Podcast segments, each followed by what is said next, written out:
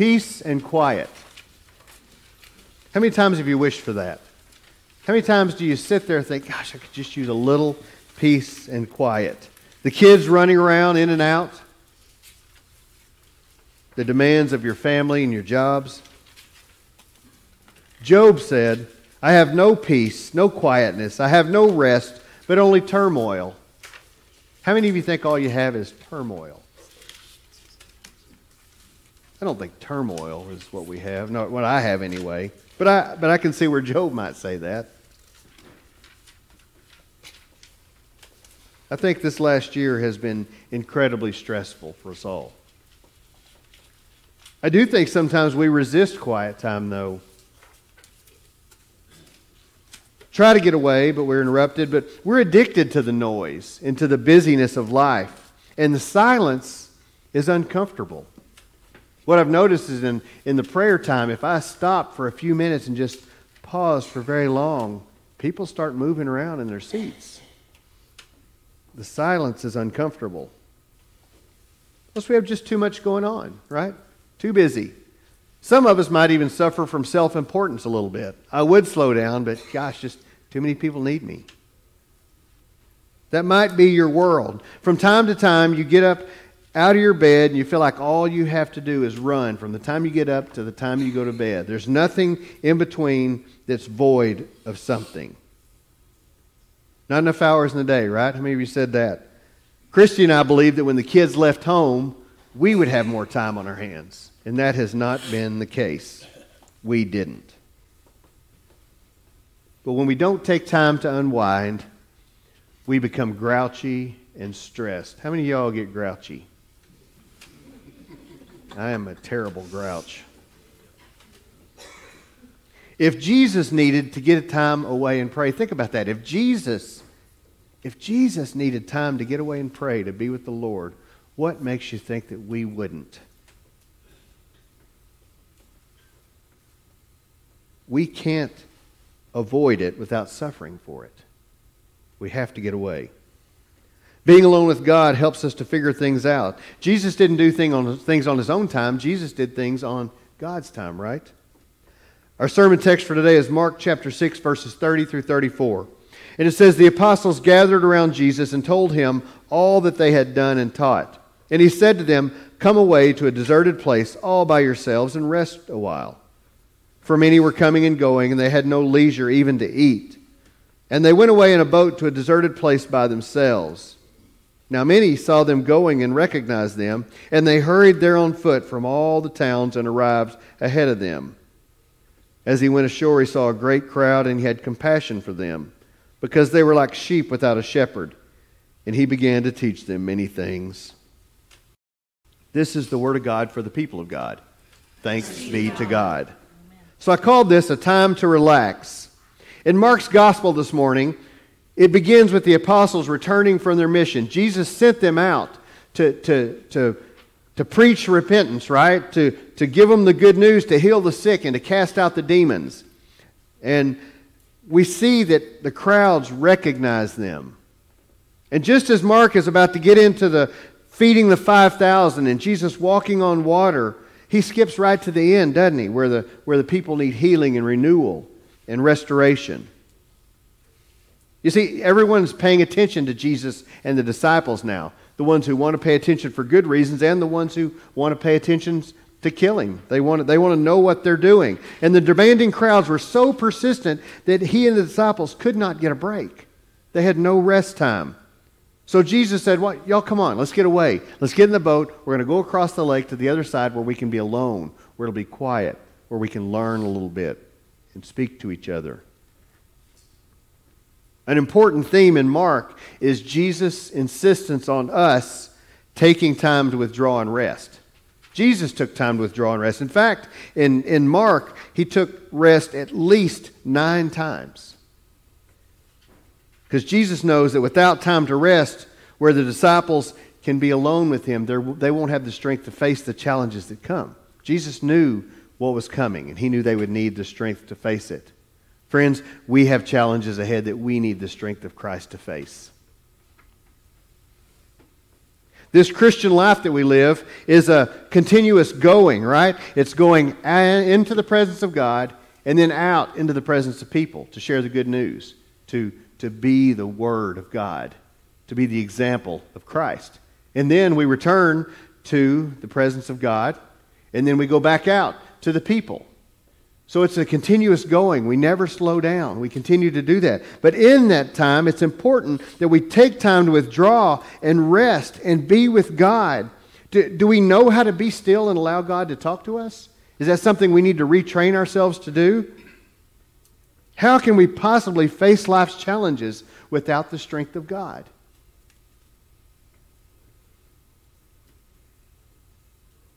In our retreat, in our listening, in our communication with God, should create in us an action that goes out into the world to serve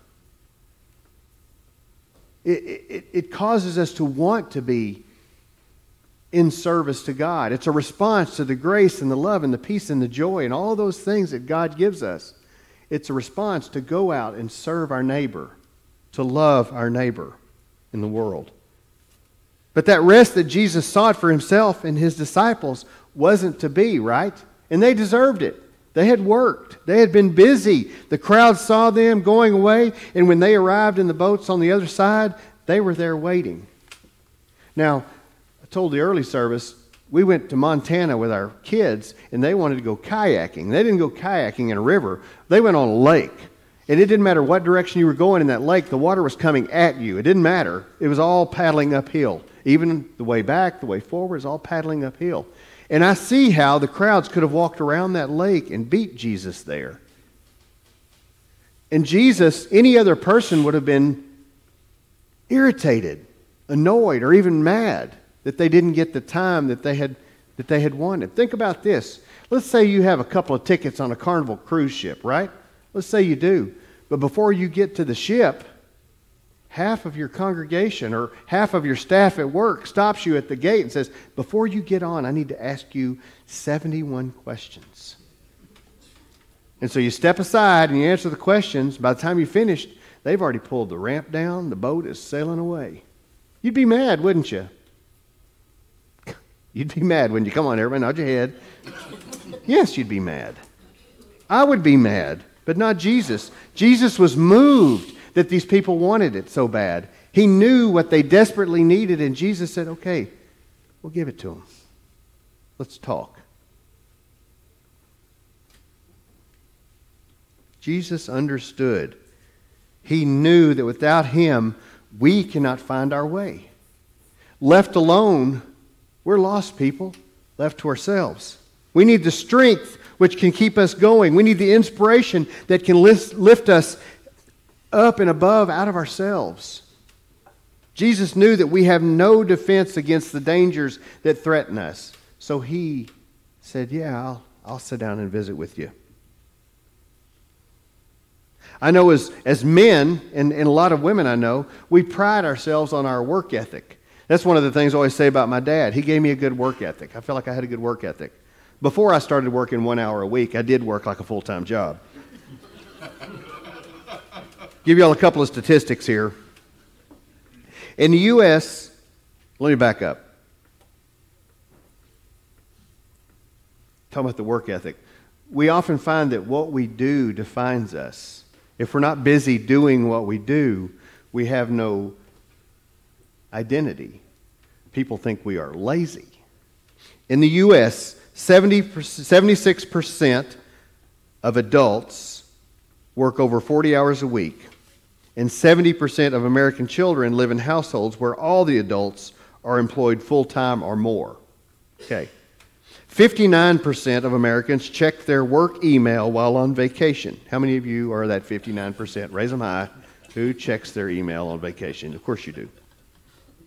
81% check theirs over the weekend. How many y'all? Okay. All right, here we go. This one's good one here. This is good. 6% checked their email while either they or their spouse was in labor. Let's see the hands. Come on. Okay.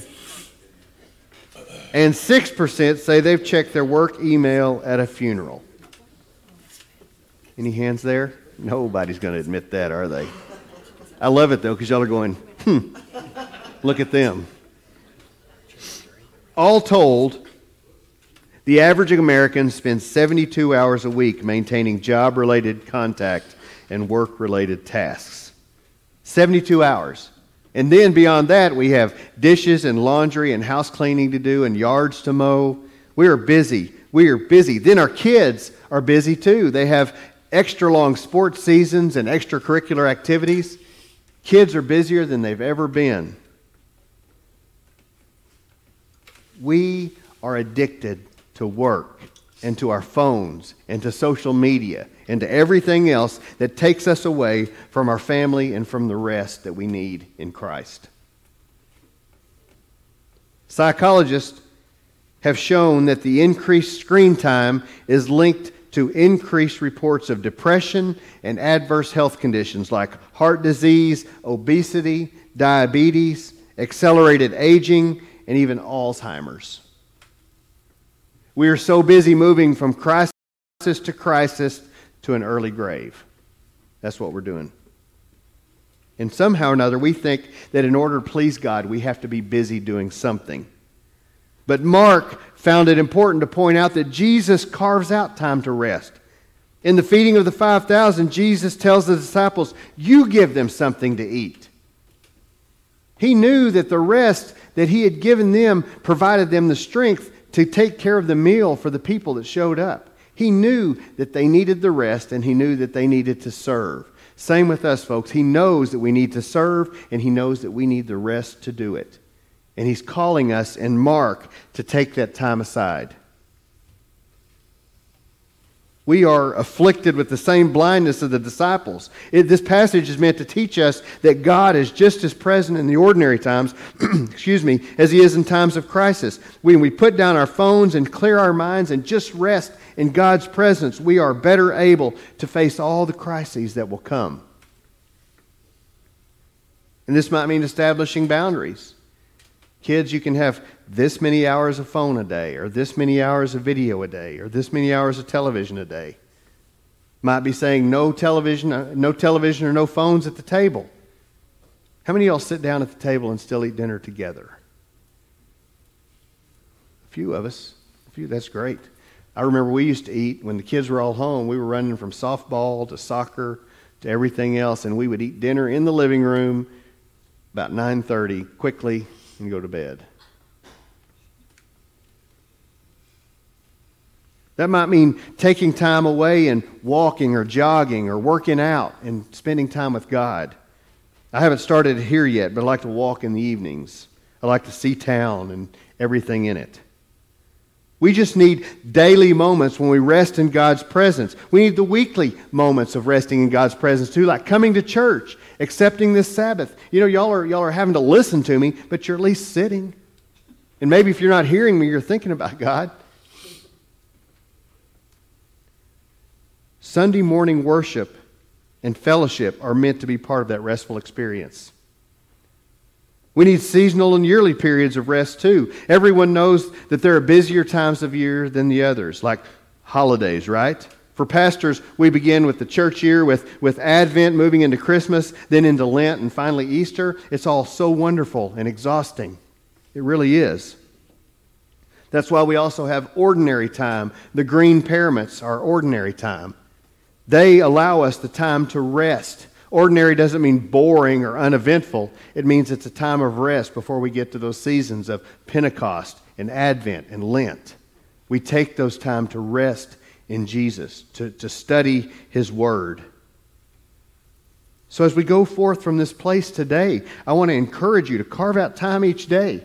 And you can't, you know, I can't tell you what time that is. Maybe getting up in the morning is the best time before you put your feet on the floor.